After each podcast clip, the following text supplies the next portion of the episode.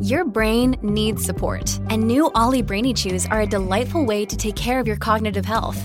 Made with scientifically backed ingredients like Thai ginger, L-theanine, and caffeine, Brainy Chews support healthy brain function and help you find your focus, stay chill, or get energized. Be kind to your mind and get these nootropic chews at olly.com. That's O L L Y.com. These statements have not been evaluated by the Food and Drug Administration. This product is not intended to diagnose, treat, cure, or prevent any disease.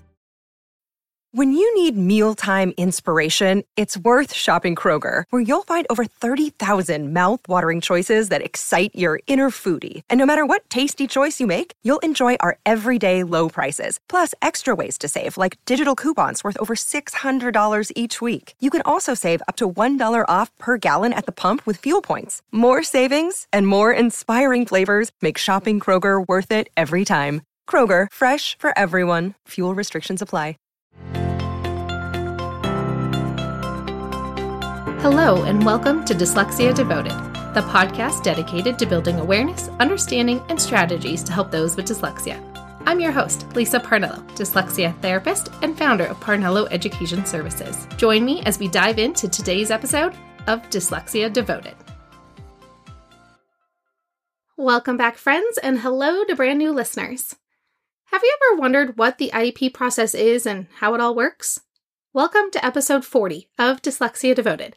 And today we're going to be talking about the IEP process, how it works, and all the basics that you need to know. This is actually a sneak peek into what's actually happening this week in my Discovering Dyslexia course, where I'm going more in depth on IEPs this week in our module that's happening right now. Speaking of courses, I owe a big shout out to Sonia. Thank you so much for your email this week, Sonia. She ever so helpfully let me know that parnelloeducation.com forward slash courses wasn't working this week. Apparently, while I was gone on vacation, some plugins updated and every single link to all of my courses was broken and I had no idea. So whenever you guys find something like that on my website, please just send me an email and let me know.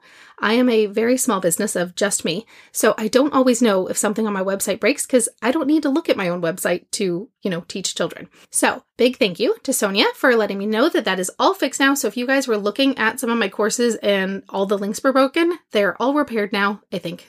So, let me know if you have any other troubles, and I will happily fix them as soon as I find out about them. And then one other announcement before we get into this week's episode is don't forget that the right to read film is still free right now until March 9th. And so if you haven't checked that out yet, it's only about an hour ish.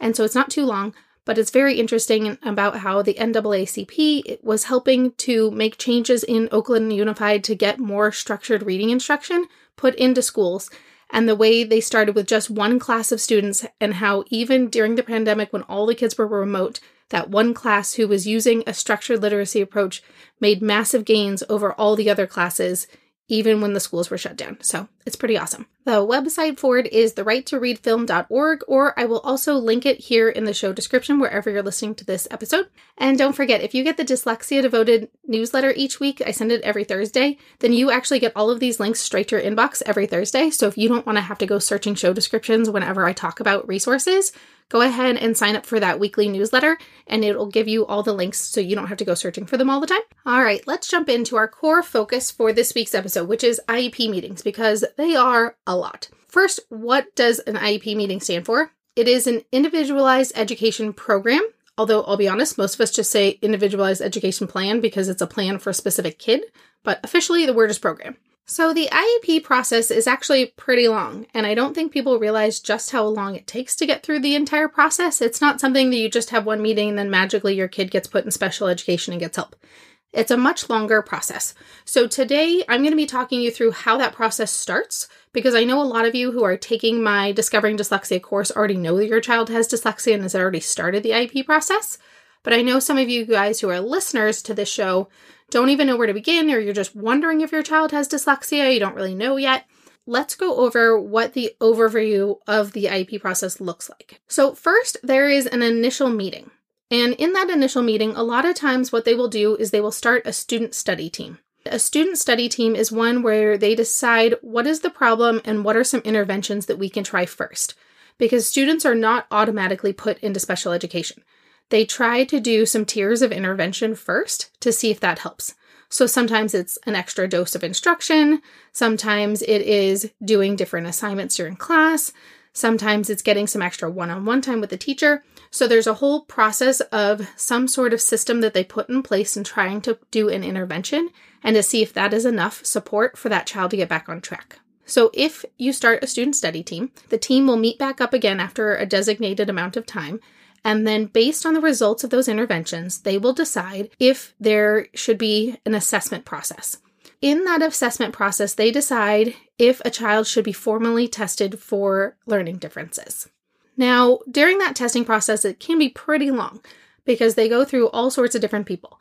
So, usually it's the school psychologist, a speech and language pathologist, and an occupational therapist are the main core players in a lot of the assessments. Then there are also a series of rating scales completed by the parents and teachers to get a bigger picture of how the child is doing and where their areas of strength and weakness are, especially in the social emotional context, and their ability to do basic life skills like can they go get dressed by themselves? Can they go do this? And their basic living skills.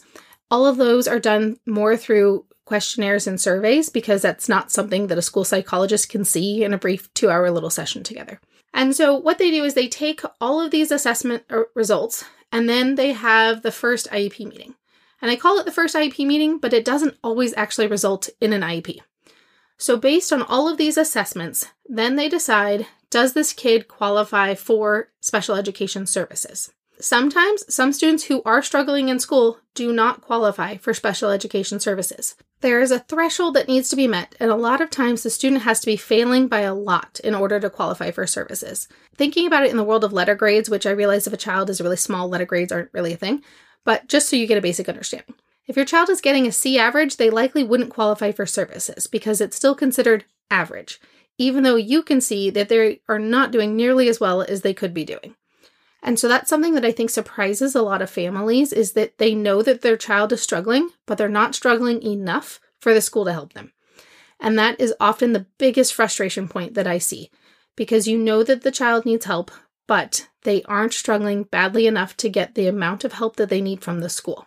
A lot of times, what we call this is a wait to fail approach, where you have to wait for them to be completely failing before they qualify for services and intervention.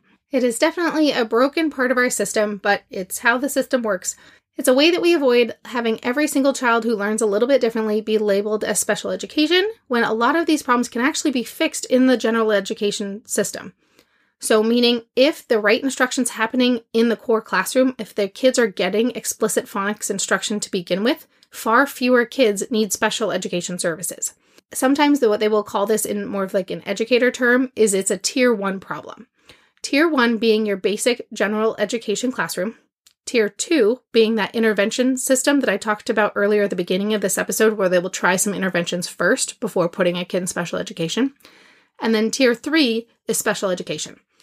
So when we think about this, if the right kind of instruction is happening in our tier one, in our classrooms, then not nearly as many kids need special education support.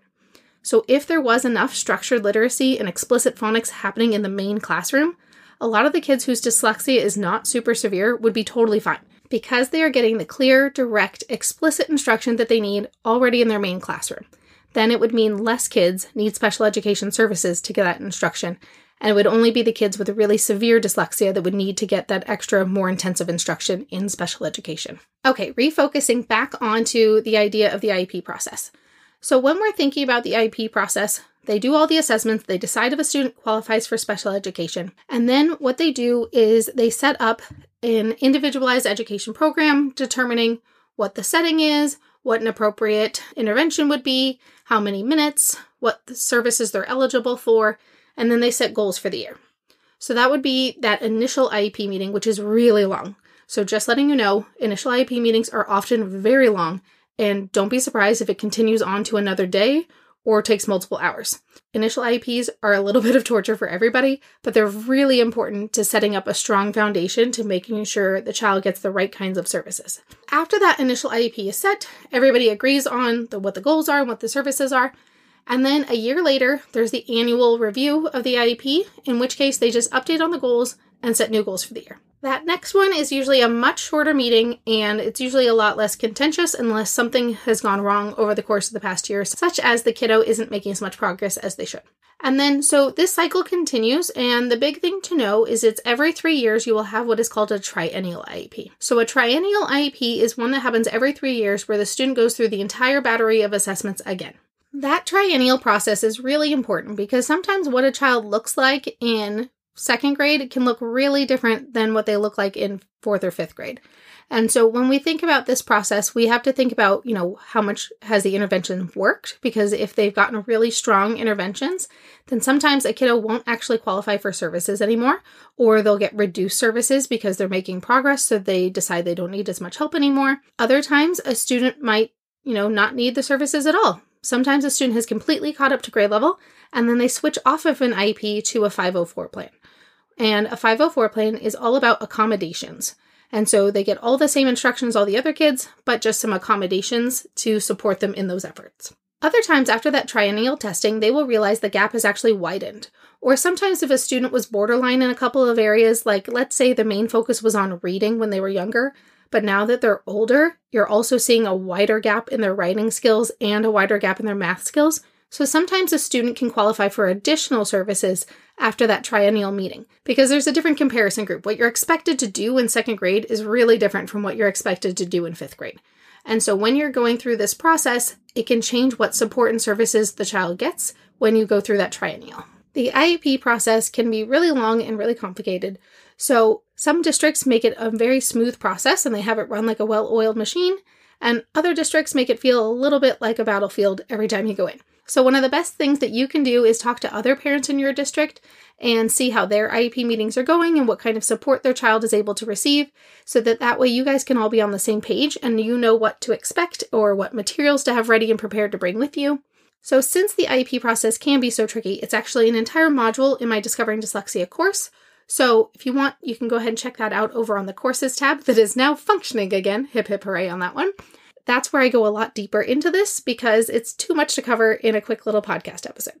And in fact, it could probably become an entire course all in and of itself. So that's a someday, definitely not today. So as we wrap this up, let's talk about what we covered today. So, first, we talked about what an IEP is it's an individualized education program although a lot of times we call it an individualized education plan because we're talking about the physical piece of paper that comes out of it a lot of times that has all the goals, all the services, and what support you're getting. We talked about how the first step in the process is actually usually to be part of a student study team where they start working with interventions to see if interventions are enough support that the student does not actually need special education. Then we talked about the testing process and how the student goes through a big battery of assessments and then that determines if the child qualifies for services to get an IEP, to get that plan in place, or if they do not qualify for services, possibly they might be offered a 504 plan instead to give them accommodations to support them at school. And then we talked about the different kinds of IEP meetings. The initial one, which is really long because you're going over all of the results and creating the very first plan.